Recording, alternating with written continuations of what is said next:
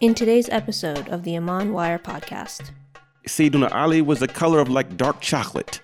This was the color of Sayyidina Ali, who's he's, he's the he's the Imam of Ahlul Bayt after, after the Prophet sallallahu alaihi wasallam.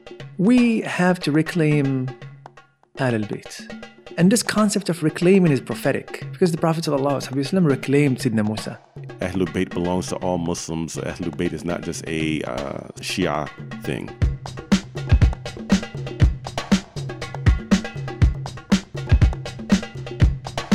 Assalamu alaikum and welcome to the Iman Wire podcast. Salim here with the full house today. I'm joined by my co-host uh, Irfan. Hey, Assalamu Salim. Wa alaikum salam. And it's our pleasure to introduce our, our two guests um, together on the same podcast, uh, Imam Dawood Walid. Assalamu alaikum, Imam Dawood. Wa alaikum assalam rahmatullahi wa barakatuh. And uh, Sheikh Hassan Al-Achab here as well. Assalamu alaikum Welcome. wa barakatuh, Salim and Irfan and, and Sheikh Walid. Very nice to be among you, Alhamdulillah. alhamdulillah. That's my pleasure. So uh, this is uh, quite an unprecedented um, collection. Uh, usually, our, our podcast we're not able to get four of us together, but um, this is actually uh, apropos because it's a very Im- important but underserved topic of Ahlul Bayt, the, the the prophetic family, the family of the Prophet sallallahu alaihi wasallam. The idea of this podcast came about uh, when we were talking uh, with you, Imam Dawood, about um, your new book, uh, which is um, the second, the, the sequel. I guess, I guess I'll call the sequel to your previous book about centering Black narrative, and this sequel is called Centering Black Narrative: uh, Ahlul Bayt Blackness in Africa. So, I guess to start us off. Um, Let's talk a little bit about your book, and then, uh, uh, then you know we can talk about that, and then we can continue the discussion about the Ahlul Bayt. بسم الله الرحمن الرحيم الحمد لله رب العالمين اللهم صل على سيدنا محمد الفاتح لما أغلق وخاتم لما سبق ناصر بالحق بالحق والهادي إلى صراطك المستقيم وعلى آله حق قدره مقدار العظيم uh, First, it's a pleasure to be on uh, Eman Wire and this podcast again. Uh, the uh, sequel that uh, my uh, brother and co-author uh, Sidi Ahmed Mubarak uh, wrote um, uh, from Centering Black Narrative, Black Muslim Nobles Amongst Early Pious Muslims is uh, titled Centering Black Narrative, Ahlul Bayt, Blackness in Africa. And we felt the, uh, the need to uh, write this book uh, regarding centering Black Narrative and Ahlul Bayt for a couple of reasons. One is to continue with the original purpose of why we wrote uh, Volume 1 of Centering Black Narrative, which, uh, in terms of highlighting um, pious uh, Muslims who were black from the early generations of Muslims, uh, to deal with the issue of the uh, lack of information uh, relating to uh, Muslims who would be considered black phenotypically today. Uh, some of the whitewashing of the earlier uh, campaigns and how they're described and even how they've been depicted in certain movies. Uh, but also to address the issue of anti black racism that exists within uh, the Muslim community. So, uh, this was one uh, reason why we wrote a sequel centering black narrative, Ahlul Bayt Blackness in Africa. The second is that uh, we believe that the issue uh, of Ahlul Bayt and its importance amongst Muslims, and we're saying specifically amongst the uh, Muslims who call themselves the people of the Sunnah, Ahlul Sunnah wal Jama'ah, that there has been a type of uh, watering down or even a marginalizing of Ahlul Bayt in, in the discourse, uh, in our muhadarat and our durus and, khutub, and even uh, when uh, the discussions of Ahlul Bayt and their importance is seen by many Muslims as not being a Sunni thing, but being a Shi'i thing. So we wanted to uh, write this and highlight some of these uh, noble personalities. First, talking about the importance of Ahlul Bayt in the opening of the book, but then focusing on some noble personalities from, from Ahlul Bayt, uh, males and females, um, to uh, reintroduce to Muslims their their high spiritual stations and that Ahlul Bayt belongs to all Muslims. Ahlul Bayt is not just a uh, so-called uh, Shia thing. So that's a great uh, kind of start point to a, quick question. I want to bring in Sheikh Hassan on this as well uh, to get your thoughts. I know that Sheikh Hassan, uh, myself, have had this, these discussions in the past. Uh, we talked about the marginalization or um, maybe the watering down, as Dawood put it, of the Ahlul Bayt, uh, a narrative really within the Sunni tradition, although you may find things in books as far as emphasizing or at least even topically bringing them up, there seems to be a phobia at times uh, in the Sunni community to do so. And I think we've talked about this and wanted to get your take on for our listeners on what your thoughts on why that is. What are the historic, maybe spiritual, and maybe obviously political reasons why uh, Ahl Sunnah uh, in a more general sense, and obviously there's exceptions to this rule, but in a more general sense, has allowed for the kind of uh, um, this type of ignoring of our history when it comes to Ahl Bayt. Uh, indeed, there has been a there has been a to say the least a neglect to the legacy of Ahl Bayt, and that's why one of the one of the Yemeni scholars in the 60s, Ibn Aqil al-Hadrami rahmatullahi ta'ala alayh, he had written العتب الجميل العتب الجميل في الرد على أهل الحديث and so, so he brought I forgot the, the full title of the hadith of the book um, but he, he, brings all of this he brings all of this uh, uh, biographies from Imam al-Dhahabi and for all the biographical work and how they were unjust to Al Bayt and they were short, extremely short on Al Bayt, and how they were elevating some of their enemies in ways that you cannot imagine. Um, I think that the, the, we have to be very we have to be very careful here not to not to generalize the status of Al Bayt in a place, for example, in the peripheries of of the Muslim domain, if you will, mm-hmm. in India, in in uh, in southern Africa, in Morocco, in right. Andalus has always been great. Why? Because the Muslim because Al Bayt had ran ran away from the persecutions on the center so we, we think that the calamity of Sayyidina Hussein is the only calamity that happened. No, no. oh my goodness, that was just one of many. Many. And systematic, right? But more important, more important is that there was at the beginning of Islam, at the beginning, especially after the passing of Sayyidina Ali, and after the passing of Sayyidina Hassan radiallahu ta'ala anhu, and after the pass and after the hegemony of falsehood. I call it the hegemony of falsehood. Um, the hegemony of falsehood is when when the Umayyad took over and they stifled the ummah. Mm. Part of what they did, part of the, declina- the, the, the, degradation of the deen on the hands of the Umayyad, and we can talk about this another time because it's, it's documented and it's clear. The Prophet ﷺ said that. He said, The demise of my ummah will be on the hands of few fools, few fool kids from Banu Umayyah, from Quraysh right from Banu from Quraysh. And Sidna Zayd, Sidna Safina radiallahu ta'ala used to say these are Banu Umayyah. Sidna Safina is the is the is the servant of the Prophet sallallahu Let me say there's a Banu Umayyah, I have no doubt about that, right? Say كذبوا بنو الزرقاء بل هم ملوك شر ملوك. That is that what he used to say رضي الله تعالى And there's also a hadith that basically he said that the first to change my sunnah yeah. would be a person from Banu Umayyah. Absolutely. So th- there are tons there are tons of, of hadith like this and Sahaba right. knew that. The Sahaba knew knew all of this, right? right? They were instructed by the Prophet sallallahu not to increase the, the fitna and so on and so forth. But they worked so hard to change the landmark of Islam and a lot, a lot of a lot of things in, in Islam. And starting from the prayer, starting from Hajj, starting from uh, and the status of Al Bayt. So Imam ibn Abdul Barr rahmatullahi ta'ala alayh, had almost 13 to 14 pages in uh, in uh, إن الاستيعاب الاستيعاب لما في الموطأ من المعاني والأسانيد وال وال والموطأ من الأسا من الموطأ من الأسانيد and so he mentioned 13 first pages explaining the hadith of uh, Shu'bah ibn al-Mughira the first hadith in Muwatta Ibn Malik and he devoted 13 pages to talk about how the Umayyad early on mm-hmm.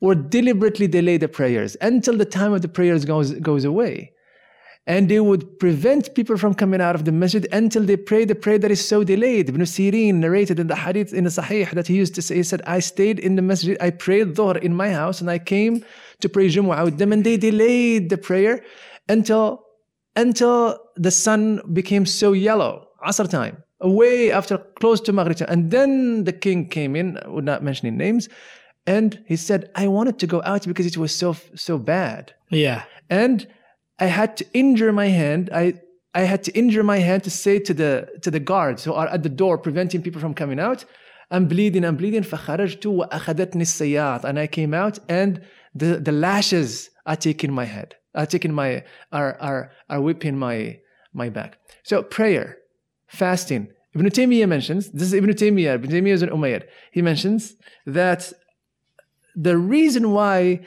the Dome of the Rock was built, Hmm. he mentions, right?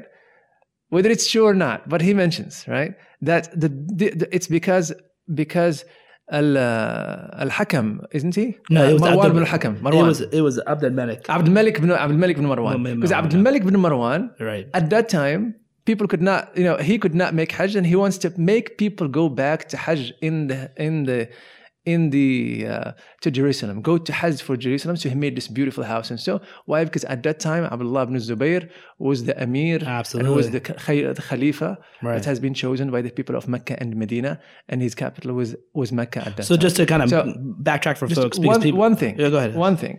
So part of this degradation of the deen was the degradation of Al Bayt. Right. Right? So Sidna Ali used to be insulted on the manabir of all the Muslim world at that time, and the Muslim, Muslim world was expanding, was insulted on every single Jumu'ah. We have it in Sahih Muslim. Sidna Sa'id bin Sidna Sa'ad bin Sa'id Abi Waqqas radiallahu ta'ala anhu came in to the came in to visit one of the kings, right? The, the one of the first kings of of, of the Umayyad. And he asked him, Ya Aba, Ya Aba, uh, I forgot, Ya Aba, I forgot the nickname of Sidna Sa'id, Sa'ad bin Abi Waqqas. But he said, Oh, Sa'ad, why don't you insult Aba Turab? Why don't you insult him? He said, You know, why, why do you want me to insult somebody that I heard the Prophet ﷺ praising? Right? So now you, you could see that part of the, you know, the hegemony of falsehood, tribalism coming back, legitimation of the of, of a lot of things, right? Mm-hmm. And the the status of the the Beit al-Mal was taken to be an ownership of those kings, and part of that degradation was the breaking of the status of Al Bayt as the people who carries the clarity of the deen. So just to, for the, some of our, our our audience is probably vast. So some of them have knowledge of these things. Some of them are hearing this for the first time and may be shocked. So I think part of it also is to kind of mainline some of that. So the work that the Sheikh uh, had quoted in the beginning from the famous Hadith scholar of Al Andalus and the Maghreb, Ibn Abd al-Bar, is a commentary on the Muwatta, I believe. It also has a critique of the Sanad or the chains of narrators within it. Uh, also, the And a great scholar from the Madhab Maliki. So he's Yeah. a Sunni scholar. We also Yeah, say yeah, that. very Sunni Sunni- scholar. Sunni scholar. Everyone that we've mentioned so far has been a Sunni scholar. So the other side of it also is some of these historical events. People may not be aware that the Haram in Mecca in the Hijaz, post the revolution of Sayyidina Hussein or, or post the uh, the calamity of what happened in Karbala, was then occupied by a a dual caliphate, if you will, of Ibn Ab- Ibn Azubair. So the caliph of the of the Umayyad line, uh, like Abdul Malik, sought to kind of um, bring revenue really. I mean bring revenue and also keep pilgrims in some sense away from mecca uh, and that then became uh, a new place which is the dome of the rock which is the oldest living i suppose architectural monument in in the islamic world but it should be known of what it is and where it came from. That's not to negate the spiritual significance of Masjid al-Aqsa, which is a separate uh, building in the same area, which oftentimes Muslims confuse themselves as well. Well, and- well, let me also interject in this in this history. Also, when you mentioned the uh, Abdullah ibn Zubair, the Sahabi, um, that also one of these Umayyad kings uh, attacked him and his partisans uh, at Al Masjid Haram and actually burned down the Kaaba. So, like this is what this is what we're talking about. What had came in uh, not too long, decades after the the the passing of the Prophet salam, and the type of uh, uh, treachery really that that entered into the into the ummah. So where I want to go now is actually a very famous academic when I was in my younger days. I know I still look young, Salim. I think. Yeah, you do. You're- Right. But I'm about 40, so everyone's thinking I'm like 25, I'm like, you know. So it's actually an interesting feeling to be looking young, but not young. But he mentioned Hamid Algar, and I haven't heard that name in a while. And I used to listen to Hamid Algar's lectures, like almost like religiously, really. But he has a great, uh, you know, academic mind from like UC Berkeley. Uh, he's someone who's kind of transcended some of these Sunni Shi'i debates, or maybe caused some of these debates as well in his own time. Uh, but one of his uh, his his outputs, I remember uh, like listening to one of his uh, his academic lectures at, at Berkeley, and he mentioned. Um, you know the history of blackness within Ahl Bayt, and one of the things he mentioned is that you know we oftentimes, even in the Persian world, you'll see these images of Ahl Bayt, even the Prophet to some extent. But for sure, you'll see some Im- imagery of Sayyidina Hussein and these types of things. And obviously, there's a scholarly debate to be had about imagery. But one of the things in these icons is that they're very pale skinned. And so his argument was that if they, these people who are supposedly waiting for a descendant of the Prophet ﷺ to be their guided one. This is the Mahdi, which all Muslims believe in. And we all believe that it's going to be from the offspring of Fatima salam. Some people say Sayyidina Hussein, obviously, and some people say Sayyidina Hassan. But what's interesting is that he brings up the point like, if you look at the line of Sayyidina Hussein and how many African women that the Imams were married to, and how many of them were actually of dark complexion, which is also mentioned by Imam Ghazali in his in like in his Ihya, it's very interesting uh, because you know he said like you know like what if the Mahdi comes that they wouldn't recognize him based on their skin? Because you have such a, a prejudice culturally now in parts of the Muslim world not to single out uh, you know like Persian culture but in South Asian culture or anywhere really. And so it's a very interesting phenomena. So what were the issues that you were dealing with uh, like you know when you're writing this book to, like Walid and you're trying to talk about a modern concept of blackness right? And you're you have, we're focusing on this on kind of not reinventing the narrative but re shaping that narrative, eh, you're talking about a, a pre modern world where maybe blackness meant something different. That's correct. And uh, we address this in, in, in, book one. We don't spend much time on this in book two uh, regarding that question you raised right there. So uh, there is the issue first of black and how it was used in by the Arabs in the time of the Prophet sallallahu alaihi wasallam, which is different than how we understand things now. Like uh, blackness in the West is basically a racial construct. So uh, I'm considered black as a racial identity, uh, though in the Arabic language, I would not be considered at that time to be literally like aswadul like my skin is not aswadul right? It's not like black skin. Mine would be more closer to uh, um, uh, asmar uh, mu'tadil, I'd be like considered to be lighter brown skin, right? Uh, so, but blackness at that time also uh, was vis-a-vis a relationship between a certain part of the world um, contrast to another part of the world, but it didn't necessarily mean positive or negative connotations.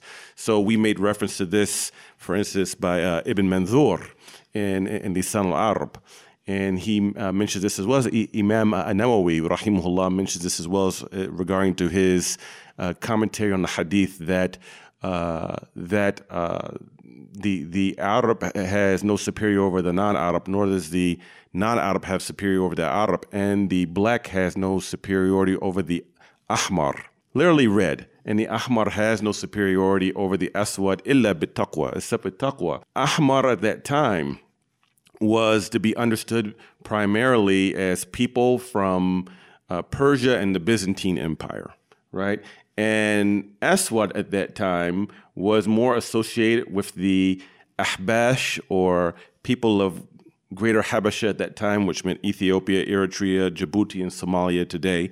And also, uh, the Arab itself was considered to be part of blackness because Ibn Manzur also mentioned that Arabs were primarily known to be uh, a sumar wa udma, right? Or so uh, brown and dark brown in skin color, right? So also uh, Arabs back then, as there are Arabs now, uh, have hair that is jad, right? That means kinky, right? So my hair is like mildly kinky, but like jad like very kinky, like how you'd have people in in, in sub-Saharan Africa, uh, and we see this in the the biographies of some of the imams from the Husseini lineage of Ahlul Bayt, which we wrote about in this book. For instance, Imam Jafar as-Sadiq, he is described as having hair as jad and skin color around my skin color. Then when you look at the wives of who these imams married, the imams then began to be darker based upon who they married. So Jafar as-Sadiq married a an Amazigh woman, or some say uh, a Barbaria, but you know, but the Amazigh uh, woman who was considered, who was described as being black in skin, her name was Hamida, right? Hamida. Um, may Allah be pleased with her.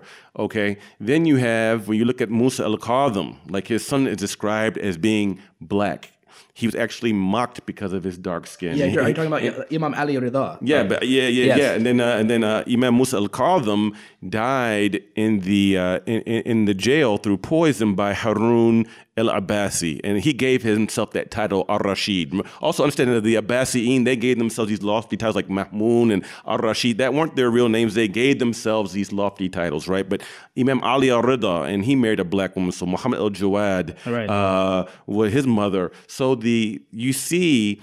Um, and even going later on into uh, Hadramaut, um, area later on with the, the Husseini lineage that went there through uh, Ahmed uh, uh, al Muhajir, Imam Ahmed uh, al Muhajir, uh, uh, Al Jahiz wrote about this. In, uh, and this can be seen in his in his uh, Rasail, in his collection of of letters and treatises, where he said that it was known that the men of Basra had more desire from the women of El Hind, which means South Asia, basically. He says, but the men of Yemen, including the, the Bani Hashim, they had desire the strongest for Habashiyat. This was known to be the case. Uh, and El Jahiz was somewhat of a historical contemporary of Imam Ahmad bin Hanbal, right? So we're talking about 250 years after uh, Hijra. And then he said, and the, uh, the men of Sham, they had desire strongest for women from Arum, for basically white women. Right. Yeah, so, right. Uh, but but the point is, were, but the point is still that, problem. I guess. But the point is, I mean, you know, everyone has is tough to their taste. But the point is that it was known that in those early times that there were uh, uh, imams and scholars, men from Bani Hashim, Ahlul Bayt, and they had children by uh, black women. And many of those imams and scholars uh, would look phenotypically like any African American walking around Harlem or Knoxville, Tennessee, where our sheikh is from, or, or, or, or, or walking around the west side of Detroit, where, where I'm at. So what's interesting is also I mentioned maybe the story from Imam Ghazali. He mentions a story about Imam Ali Rida, and this is a very telling story about the kind of racism that Imam Ali Rida is facing, but also from a textual perspective. It's in the book of Imam Ghazali in the Ihya on disciplining the soul between the two desires, which has been translated wonderfully by our Sheikh Abdul Hakim like Murad. And um, in there, there's a narration that a man goes into a bathhouse, and it's shown as being an example of the humility that Imam Ali had.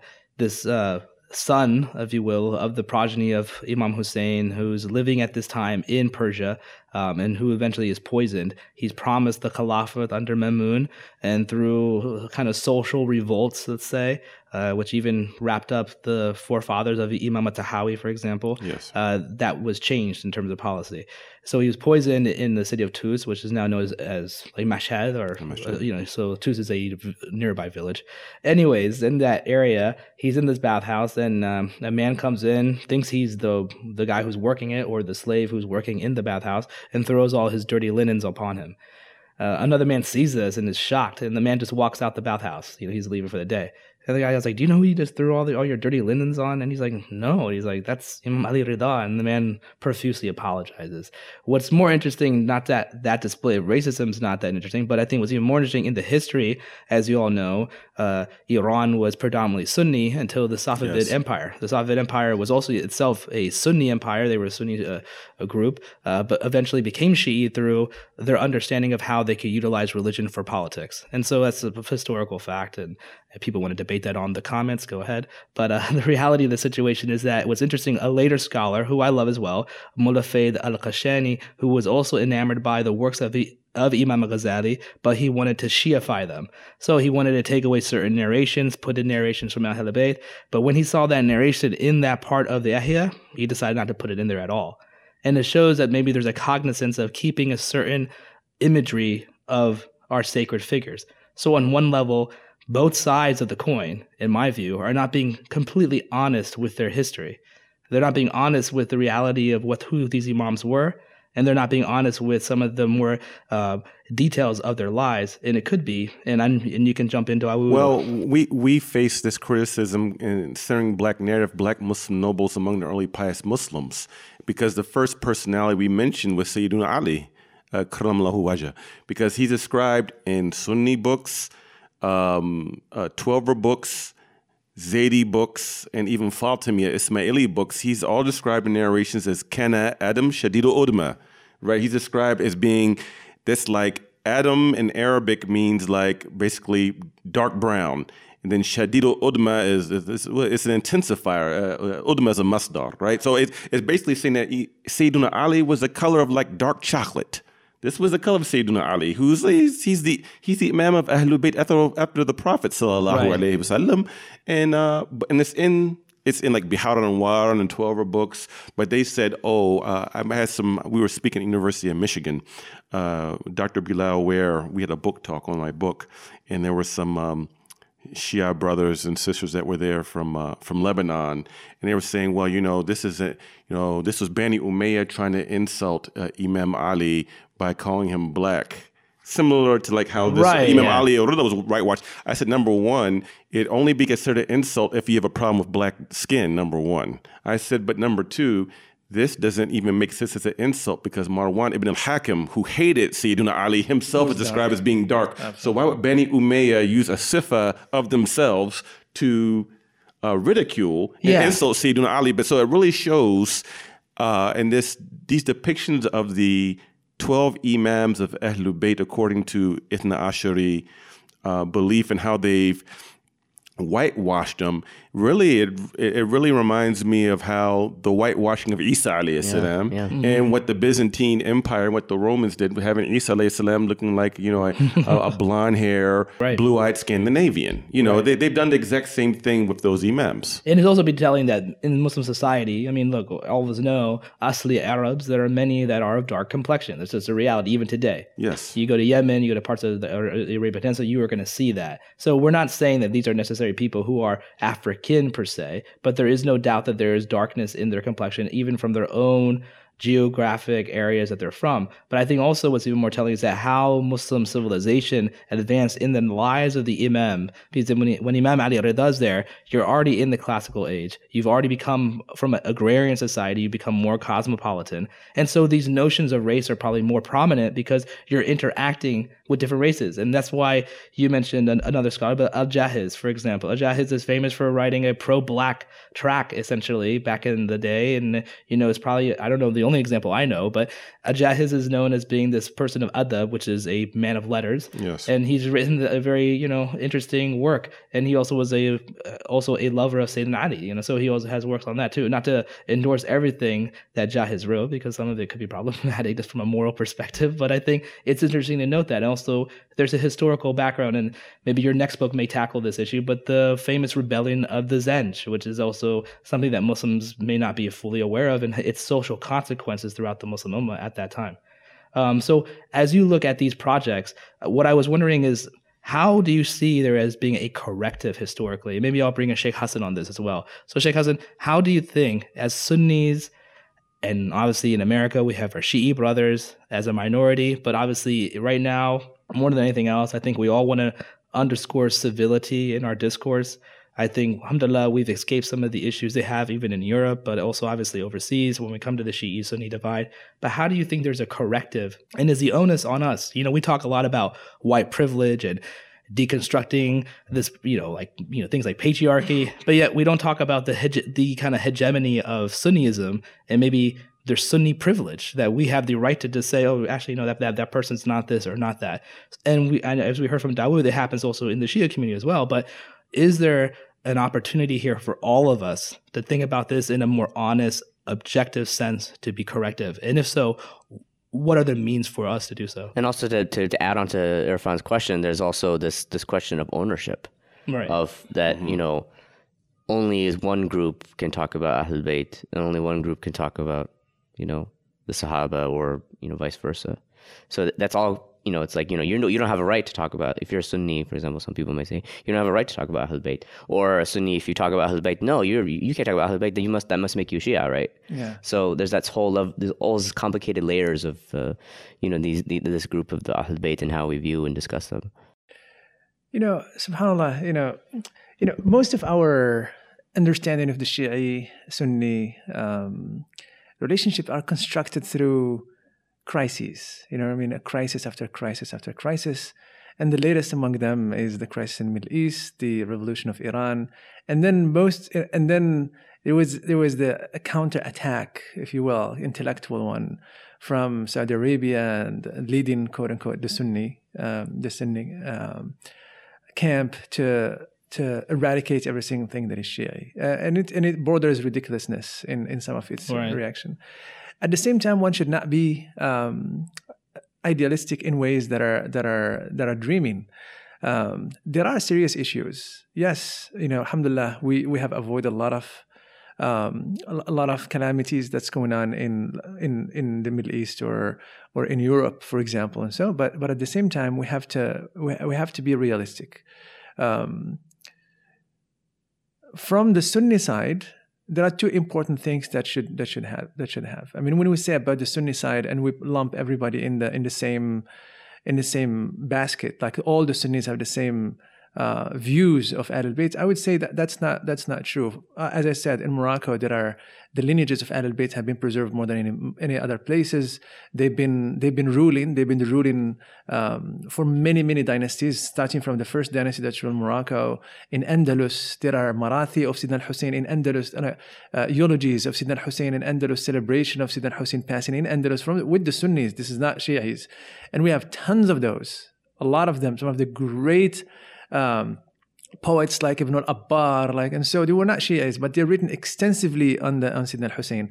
One of the great scholars of uh, Sunnah al-Jama'ah had considered Sidna Ali to be the wasi. You find it in the in the letters that they used to send to the Prophet sallallahu alaihi wasallam. Abu Khisal mentioned Sidna Ali as the wasi. So there was a culture of vener- venerating, elevating al-Bayt, and in a very social way, in a very political way, in a very real way. I mean, it's not just it's not just you know in a very spiritual way, in a very real way. They were centralized and they were they were at the center of the religiosity of the people of the Maghreb. That's that's that's documented again and again.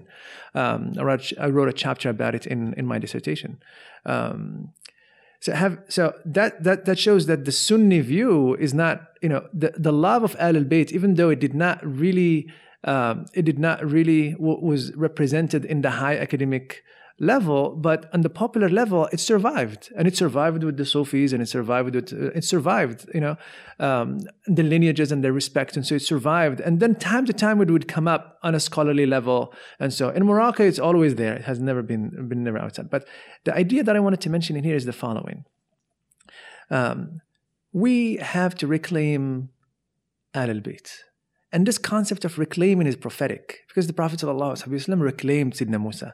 The Prophet ﷺ says, Musa is mine, it's not anybody else. It's, it is mine. I'm worthiest of Sidna Musa than anybody else. Um, you know, the Prophet ﷺ claimed Sidna Salman al Farisi. This is Salman minna al bayt. And he said, Salman is one of us, al bayt. So the process of, of uh, reclaiming al bayt does not mean that we have to uh, that we have to do something different. To be honest with you, that we have to do something um, like tragic in our religion. You know what I mean? the concept of reclaiming Al Bayt, let's go back to our source and be acquainted with them. There are hadith in Muslim, hadith in Zayd ibn Arqam, there are hadith narrated by Sayyidina Jabir, Sayyidina Ali, about the, about the centrality of Al Bayt in our understanding. And let's, let's make sure that we that we talk about them. Let's make sure that we venerate them. Let's make sure that what what does our tradition have in that regard, like in places like South, in places like sub-Saharan, uh, you know, countries or or like or Muslim Muslim Muslim civilization, or in in uh, in in the Maghreb in general, or in India, for example, right? So let's see what those tradition had and let's let's let's build upon them. Let's build upon them. Let's let's look for the lineages. Let's celebrate them. Let's look after their biographies. Let's centralize their understanding of islam. At a moment where everybody is at a moment where everybody is looking for precedents for freedom fighters and we look for che guevara and we look for mm. N- N- nelson mandela and we look for uh, and so on and so forth we have sidna hussein as a model. Mm. We have sidna hussein as somebody who hated injustice and want to stand up for that, she's right, uh, that which is what she was wrong. And every single thing that was wrong with the Ummah of the Prophet ﷺ at that time. And he was willing, ta'ala anhu ardahu salam, to actually give his life for that in the lives of his, of his family. So we, we have to revive that. So not just in a very venerating spiritual way, but in a real way, in the sense that, look, We have to stand up. We have to be um, just like the qa'imin of Ahl al-Bayt, of those who rise that, who those who rose from the family of the Prophet ﷺ, make them our ancestors in freedom fighting, and in freedom fighting in the sense that we're not going to take you know arms and kill people just to make sure that people But it's understand being that. people who are witnesses to truth, like Absolutely. shaheed, in, in, the, in the true sense of the word, the shaheed. Exactly. Shahid, shahid bil qist. Right? That's exactly, you know, witness, uh, testifiers and witnesses of the truth and willing to pay the price for it and willing to do whatever it takes for it. And that's why the Prophet ﷺ called him Sayyidu Shababi Ahl Jannah, one of the greatest masters of the, uh, the youth in Jannah. Because not just because of the blood running in their, in their veins, but because of their understanding of the deen. They were the people who stood to stop the, the hegemony of falsehood from, from, from, from taking over quickly. And, and they reverberated throughout the history. Everybody who stood up to, against injustices will call on Sidna, Sidna Hussein's experience and, uh, and the risers from Al Bayt. So this is, this is something that we have to introduce to, uh, to, to, to the Sunni understanding because the Sunnis has been quite, quietist and denigrated and looked down to the experience of Sidna Hussein and Al Bayt in that regard. Right? So you find Ibn Arabi, for example, Ibn Arabi al-Ma'afiri, and in the biggest, in the in the fullest version of uh, of uh, um, um, Allahumma salli ala Sayyidina Muhammad, um, the book in which he talks about al al um, العواصم من القواصم Yeah, yeah, right? العواصم من العواصم القواصم, من yeah, القواصم yes. and the fullest version not not uh, محب الدين الخطيب one no, no the first version and and he really he said Yazid was right Yeah, he went so far into that Yeah, other side so- of he it. He was said so- no. Hussein was killed by the sword but of it's his sort of his, I didn't want to say that but he said. "La hawla wa quwwata illa billahi yeah. I didn't want to I didn't want to mention that you know and so, but- for the audience members, this is a scholar who's also highly respected within the Maliki school, but also as a Hadith scholar. But you know hadith scholars and theologian and yeah, you know so it's also under, understanding that there are people who have centuries later taken different like positions and have different reasonings for taking those positions. Definitely, when we have people in our in our ahadith in in the in the narrators from, the, from our canonical books who clearly stated Uthman ibn Hurayz, for example, said, I hate Ali. Right. I hate Ali, right? Yes. Like, can you imagine somebody? The Prophet said, لا يحبك إلا, إلا مؤمن ولا يبغضك إلا منافق. He told Ali, only a believer will love you and only a hypocrite would, would hate you. And he said, how would I love Ali while he, when, while he killed my, my ancestors in Siffin? Yeah. Right? So, and you find people like that who call themselves, you know, Sunnis وكان so look the Imam al-Dhahabi was very pious rahmatullahi ta'ala when he talks about certain you know Jawzajani or those uh, a lot of those who hated Al-Bayt like really they they they denigrated Al-Bayt in ways that you cannot imagine. Ibn Taymiyyah uh, uh, you know in in in Minhaj al-Sunnah. Hmm. you know clearly looked at Sidna Ali and said like ولم يكن أقداهم إذ لم يكن إذ ال- إذ ال- إذ القضاء يقتضي العلم. He said he was not the, the greatest in judgeship because judgeship necessitates ilm and he was not great in ilm. And you look at he was the least you could say he was unseemly. It was he was disrespectful to Sidna Ali and to Sidna Fatima in ways that you cannot imagine. And I counted those. There are at least thirty. I, I had them and I brought them out of the book and I and I and I and I Oh, had this them in is a Ibn separate. Taymiyyah yeah, yeah, yeah. specifically, yeah. yeah. So where is this coming from? People, you know, I'm not sure where I read this, but they said that people in Harran, close to Damascus, they, used, they were insulting Sidna Ali for a very long time until the sixth century. Yes. Can- Even you know- far longer than the Right. Umayyad so the, the only one who stopped that bad tradition is Sidna Umar ibn Abdul Aziz.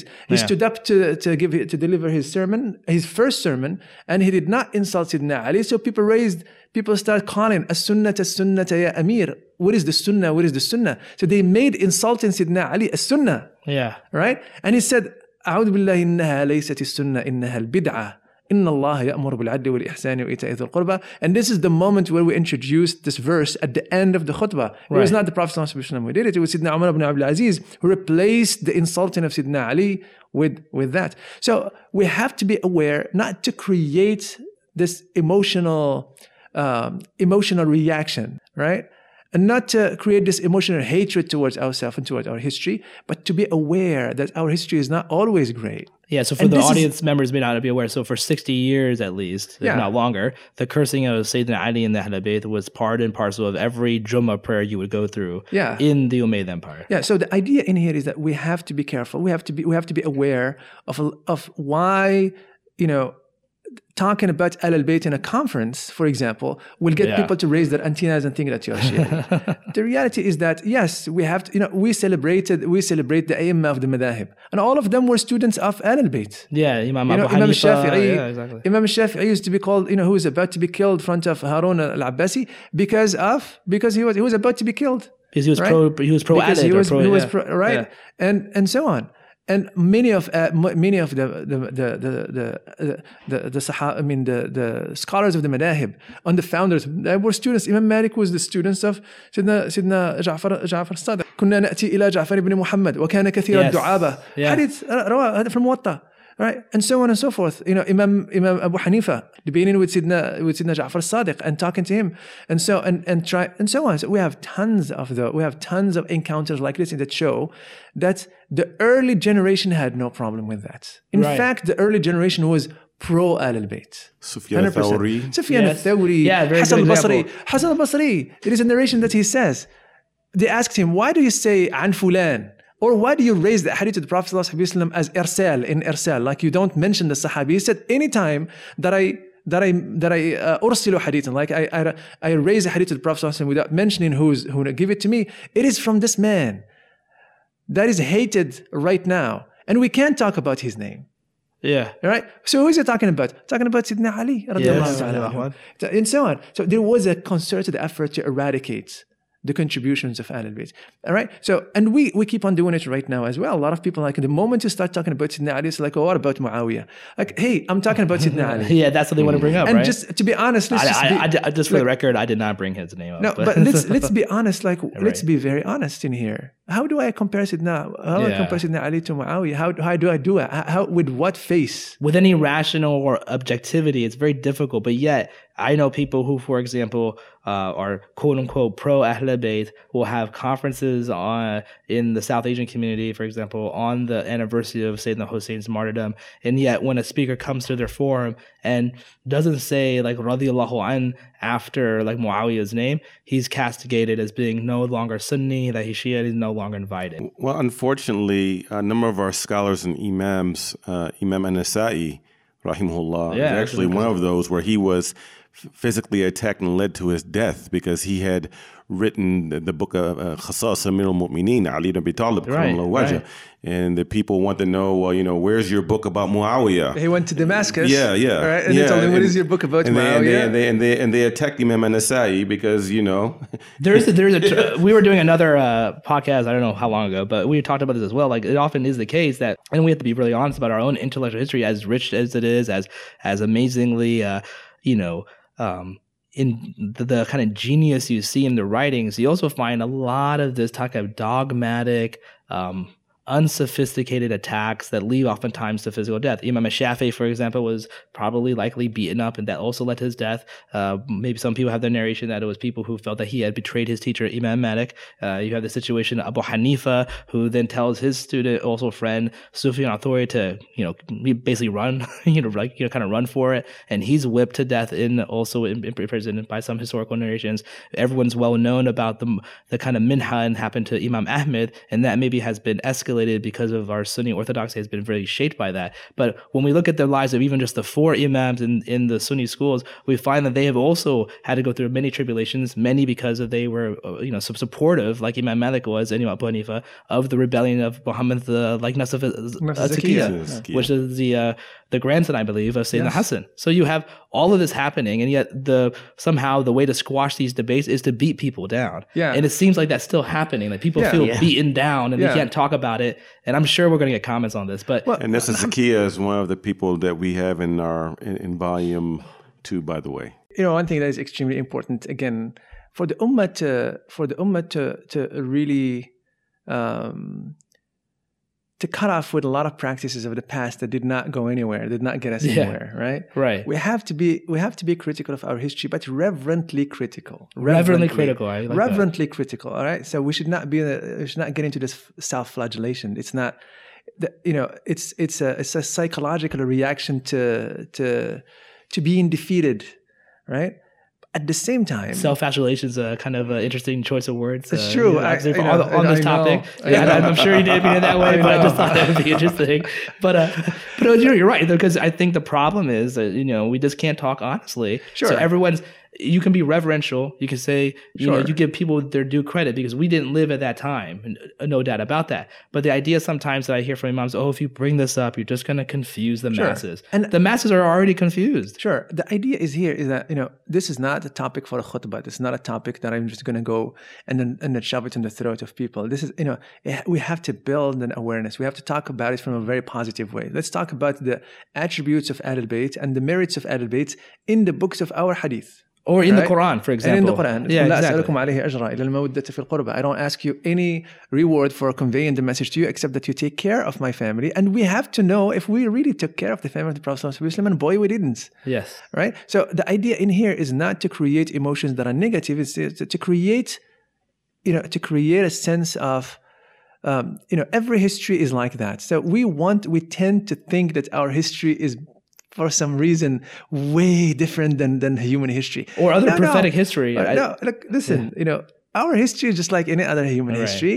Our scholarship, nobody could have ruled without co-opting scholarship right? Yeah. And our scholarship and our academia and our scholastics did not grow up. Our religious religious studies and religious subjects and all of that did not grow up in a void, just like in a in a void. No, they grew up. They really were made and constructed and flourished and were and dwindled in environments that are social, political, economic, and they were affected by that. Don't tell me that you know. Oh no, no, you know there is no such thing as you know the divine does not happen in a void. It ruptures in the lives of people that are governed by laws, economic, uh, natural, uh, power, power construct, you know, give and take. And because of that, we have to understand how our, how our history was constructed.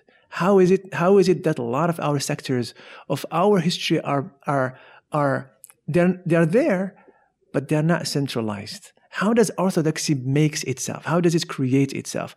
Who are the makers? Who are the players? Who are and so on. So once we realize that, right, we can start a, a process of fixing, right? Because if you tell me that our history was great and the Abbasids, we just want to go back to the Abbasid. Well, let me tell you how the Abbasid. Oh, we want to go back to just the Andalusian. Let me tell you what the Andalusia was. Hmm. So this this really beautiful image that you have in your mind that it was like you know tolerance and this and this and that. This utopia. Let me tell you, this Right. utopia is wrong. Right, And this triumphalistic view of Islam, I understand where it's coming from. Right now, I'm finished with this. I understand where it's coming from. It's coming from the fact that we are defeated right now, extremely defeated in every single angle, and we want to we want to hold on to our history as a bright thing, right? But we did that for a century, right? Let's let's the, the shock of modernity, right? Mm-hmm. And we did that for a century. Now, and it didn't get get us anywhere. Now, I think that we should move on from that. Yes, we have to look at the, our history in a way that is critical and see where we got it wrong, Yeah. or where we should not make those mistakes, or things that could not be replicated because time is not the same, right? And part of this is to look at those obscure sides of our history and shed some lights on them in a very reverential, in a very reverential way, or rever- reverencing way. I think yeah, I like Right? I like that idea, and I want to pivot Right. just to one last comment for uh, for for Sheikh Walid here uh, for for Dawood. So just you know, obviously you know the importance of this, and obviously what the Sheikh had just mentioned. That's obviously something that's part of the book that you're you're obviously almost completing here. What I wanted to ask was obviously people will have questions on Ahl Bayt, and I, one of the things that always troubles me is that you know in our prayer we always send prayers upon the Prophet Sallallahu Alaihi Wasallam and his family, like Allah sent, you know, we asked Allah to do the same like we did for Abraham and his family. And so there's this link from a prophetic perspective. Have you thought about, and maybe you've already probably spoken about this, have you thought about looking back beyond, like before the advent of Islam, at the other earlier prophetic figures and maybe correlating this idea of the family line essentially, but also the idea of also blackness existing in earlier, you know, prophets and messengers as well?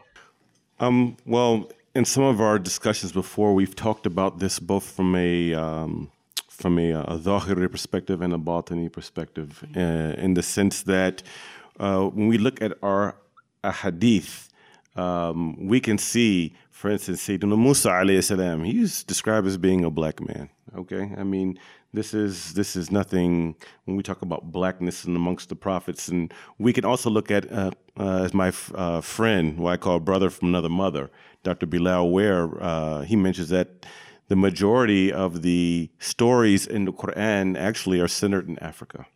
If you look at the Anbiya and you see the stories, the majority of those take place in Africa. I know some people want to act like or paint Egypt as being outside of Africa, but yes, Egypt is in Africa, right? And and the people there who are Nubian, you know, uh, b- before a number of different groups of people came and conquered those areas. I mean, they were phenotypically um, uh, African-looking uh, people. But then also, that's nothing to take pride out of either, because the worst person who walked this earth was a black man, was Firaun, right? So that there's nothing to take pride over. But also from the from a spiritual perspective, we see uh, mirroring of what happened to some of the prophets of old happening to awliyaullah. So, in instance, uh, the life of Sayyidina Hussein alayhi salam, we can see a mirroring or likenesses of what happened to Sayyidina Yahya alayhi salam. So we can see these types mm-hmm. of mirroring of certain attributes and certain things that took place in the lives of prophets before uh, before the, the birth of Prophet Muhammad sallallahu alaihi wasallam. Uh, and with uh, awliyaullah, including those who came from Ahlul Bayt, we can see certain things that mirrored in their lives that took place with prophets. Know, one, one thing that's Jazakallah khair, the, the uh, Sidi Walid, was beautiful.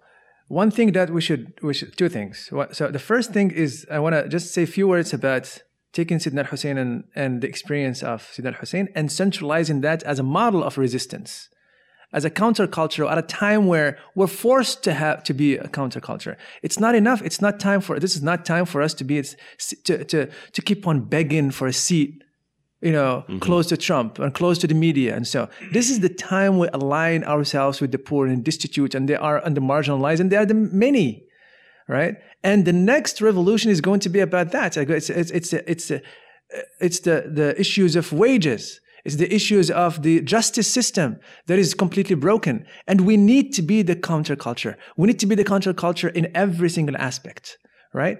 And, and, and, uh, and that's what I mean to take Sidna, to reclaim Sidna Hussein as a symbol of resistance, right? That's one, that's one thing. The second thing is that I said we shouldn't be extremely idealistic talking about this التقارب بين المذاهب. Let's, let's be frank right? This approaching between the madhahib, the Sunnis and the Shi'is, it been a call from the 80s, probably late, late 80s, early 90s, or 90s. It didn't go anywhere, right? right? It didn't go anywhere.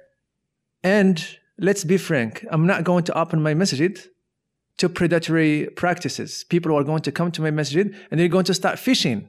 And that's happening a lot.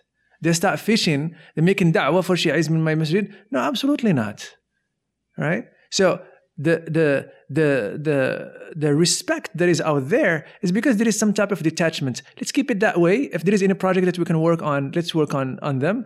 But and because we work with the Christian and we work with the Jews, yeah, and we why work, with, work with the Shia, with the Shia. Yeah. Let's you know, like and let's make let's make you know some uh, some rules of conduct. I'm not putting my hand in anybody's hand who insults Sayyidah Aisha. Period.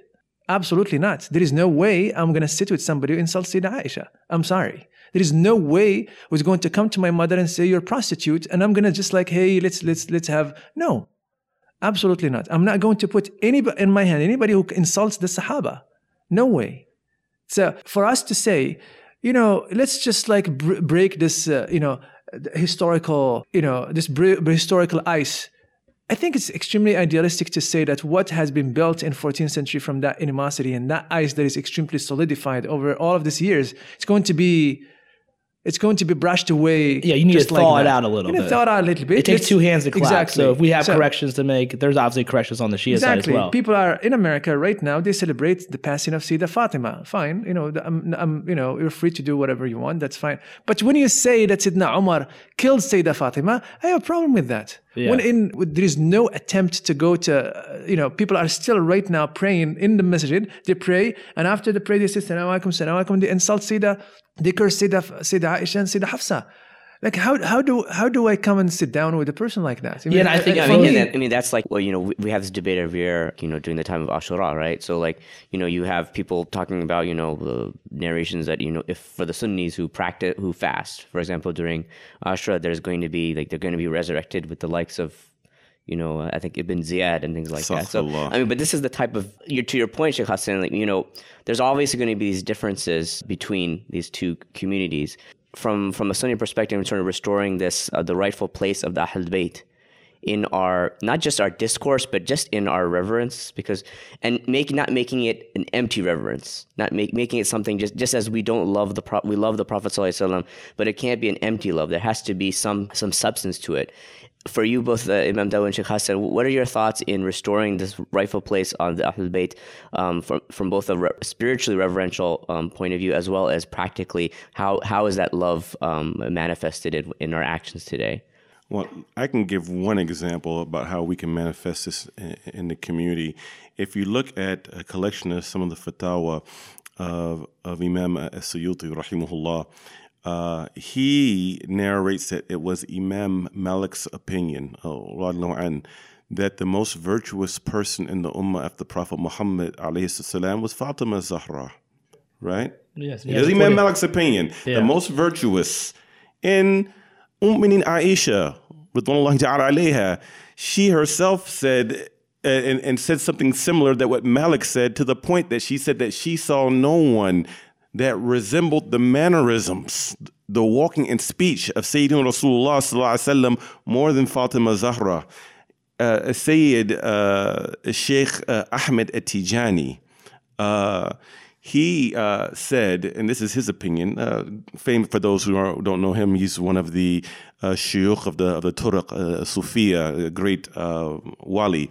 Uh, he said that uh, the the grand uh, qutb or the or the uzma, the, the the spiritual axiom of the ummah after the Prophet sallallahu alaihi wasallam was Fatima Zahra.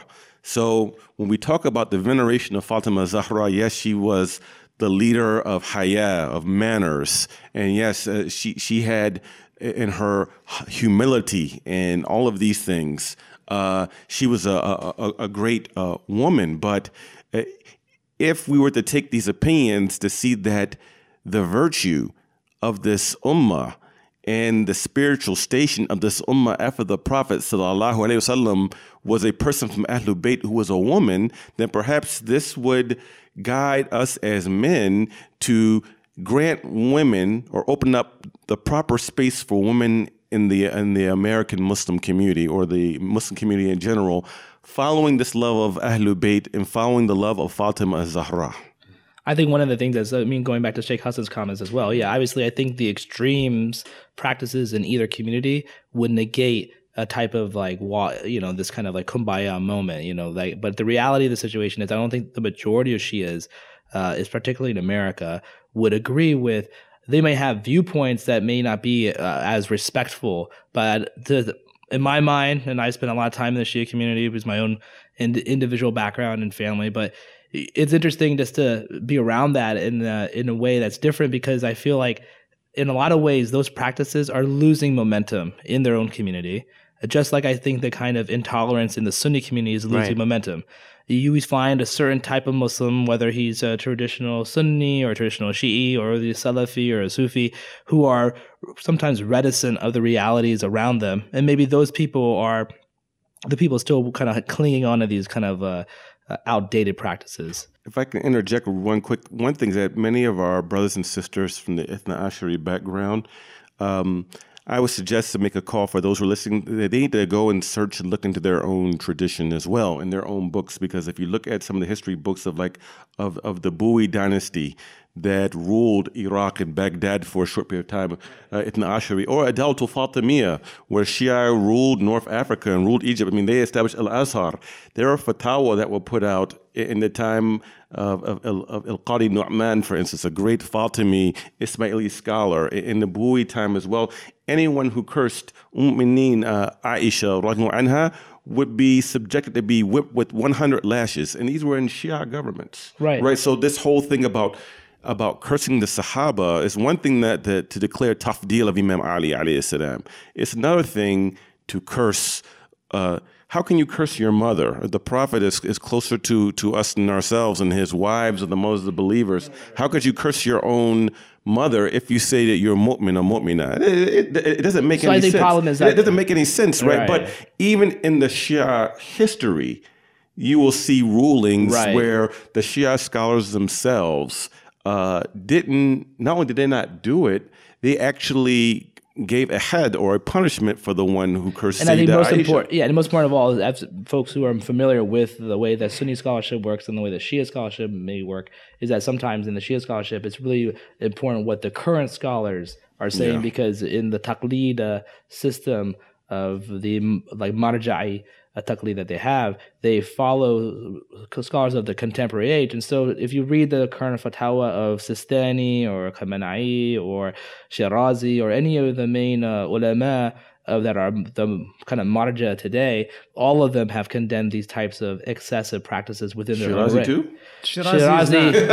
No, Shirazi, that- Hassan national- Fadlallah, there's- Hassan Come on, Fadlallah, for, for, yes. for the law, for sure. For the For law, for the law. I heard him Fadlallah, with my yes. ears in Fadlallah. khutbah Yeah. condemning in, in, Yeah, in the so- okay, strongest of so words. corrective there, yeah, Shirazi not, yeah. Shirazi, Shirazi, is, no. is I, I don't And at the same time, in our I even hear other shi- I either hear other twelvers call Shirazi an extremist. Right, So- exactly. Sorry, I apologize. I meant to say that. Yeah. So, but the idea that there are voices within their community, but obviously in our community, I think it's the idea that if we think about, I mean, obviously we're here in this podcast, and I know we're about to end the podcast, but it's also interesting to note that like there are very few and far between Sunni scholars today. Uh, overseas or here that are really raising this banner of Ahl Bayt, which makes it such a novelty, wh- which makes your book with such a kind of uh, almost courageous act, if you will, right? Because you're bringing a narrative that people are not comfortable with. And also, Sheikh Hassan, obviously, the years that we know each other, the, comments you make, enlightening people on the early history of Islam.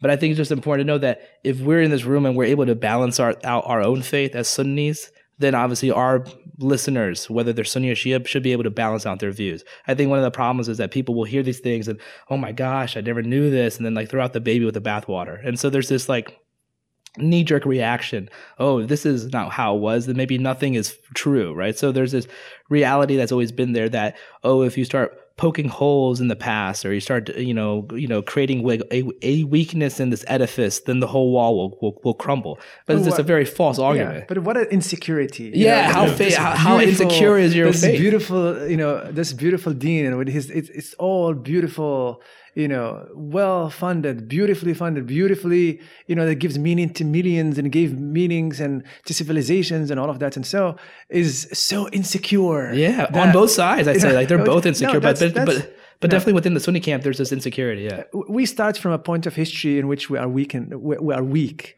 and we are we are weak intellectually and we are we are not a suggestive power anymore. We're not we're not we're not and so and and because of that we re- resort to elevation of history and we resort to reclusion. You know we don't we want to keep things as they are. We don't want to look at that beautiful history that we build in our mind and hmm. find something wrong with it. And i think you know we have i think you know you know intellectually we have to do it in a very in a very in a very beautiful way. We don't want to poke people. We don't want to create in them, you know. Yes, we want people to love Al Bayt, but we don't want to create this uh, this very angry and uh, very angry and uh, angry reaction yeah, to, yeah. to to history in that way. And now Those- you're kind of like this counter resentment. Exactly, Yeah. and we are in we are in a, we have we have we're in a great opportunity, right? We're in a great opportunity. There is a lot of this stuff is still a lot of a lot of this discussion is still organizing or still informing how Islam is practiced in back home or in back home in, in places like such as you know the Middle East, uh, you know Egypt or Saudi Arabia or you know the Gulf or, or places like that, right? Iraq and so on. And we don't have to start from where they ended. You know what I mean? We have an opportunity in here Yeah. to, to to go back and see what, what's going on with all of that and so and start something that is beautiful, something that doesn't have to Yeah, to break the cycle. Exactly. It doesn't have to bring all of those discussions that really shackled or those way of dealing with that shackled people in there. Like there is you could look and see that people who have been hit hard with the secularism uh, with the secularism um, you know process had dealt with they rebuilt their religious uh, their religious understanding better I would look at Turkey, for example, right? because because of that. So you see, you go there and you see Al Bayt are respected. You see them all over, you know, a celebration of the Ottoman thing and the Ottoman the Ottoman heritage, and they're celebrated in ways and so on and so forth. In the Sufi gatherings and so on. Um, in the Nursi side, Nursi Ta'ala had such a great reverence to to to Al Bayt. And it, for the people who clung to those discussions, like in the Middle East, they clung to those discussions. They never moved out of it. They always, yeah. they always bring them they're back. Yeah, they're and they were used politically and so on. You see, at a moment where Iran does something, you see in all the messages of Morocco, they're talking about the Shia are bad and this and this and that. So, and I think that we have an opportunity to move out of there. We have an opportunity to yeah. start anew, looking at our history, but building a very beautiful relationship with Al Bayt. Look at the look look at them. Search with them. They're always always there. They're always in. They're part of our community. Look at them. Give them nasiha. Be the best. Uh, be the best to them. Just like just like one of the sons of the Prophet ﷺ is with you. What would you do to this person who carries the blood of the Prophet ﷺ or a person veneration? Give them nasiha if they are deviating. Give them nasiha if they're not doing well. Help them out. Be the, this. These are things that that's the Muslim communities in a lot of Muslim communities in the Muslim world had survived. They, they preserved their deen with right? Preserve their deen by caring for Al in that way.